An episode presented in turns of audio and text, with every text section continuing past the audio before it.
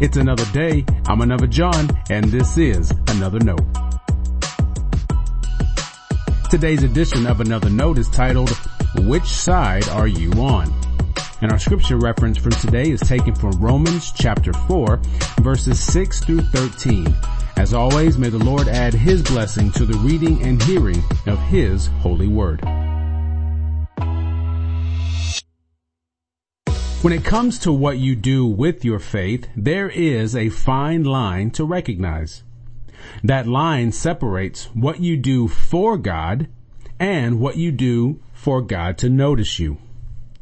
What you do for God is your response to the love the Lord has offered you.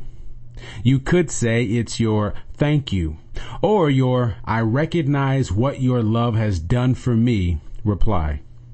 Either way, what is most important about what you do for God begins with God.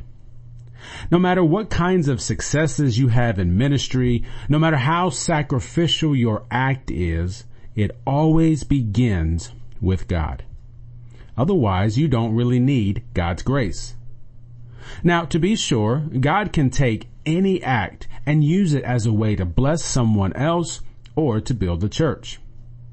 We never know what God might do with our faith and action moments. Still, we don't need to leave it totally in the air. That's why the practice of prayer is important. For example, if you're about to donate some clothes to an agency, take a few minutes to pray before you do. Pray that God would use what you're giving to be a blessing to a family. Pray for families who may not have access to the kind of help you're offering. Ask for forgiveness for holding on to so much stuff for so long. Ask God to bless the workers who are receiving your donation. Pray that others would realize they have much to give as well. Pray that God would show you how else you need to be giving. You see, if I just wanted to donate some clothes or do some other good deed for the day, I could do so without much thought.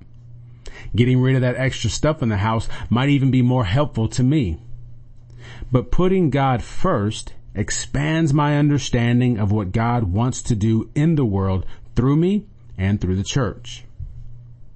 On the other side of that line is what you do for God to notice you. This side of the line doesn't quite know how to readily accept God's grace.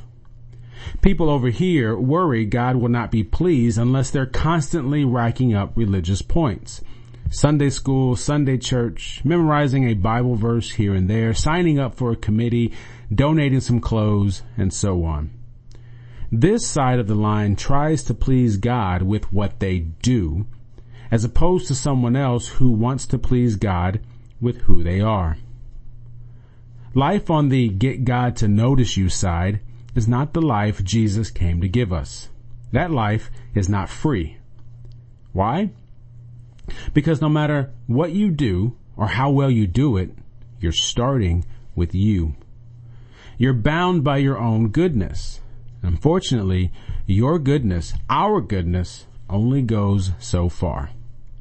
Faith begins and ends with God, and God's goodness endures forever. Our obedience is our response to our faith.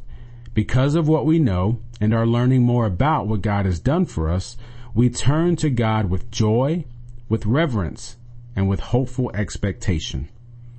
Out of that love of God comes our obedience and what we do for God. When we understand faith that way, we are free to live with God in joyful obedience. I believe that's the side Jesus lived on. That's the side I stay on, and it's the side I hope you'll follow as well. Stay blessed.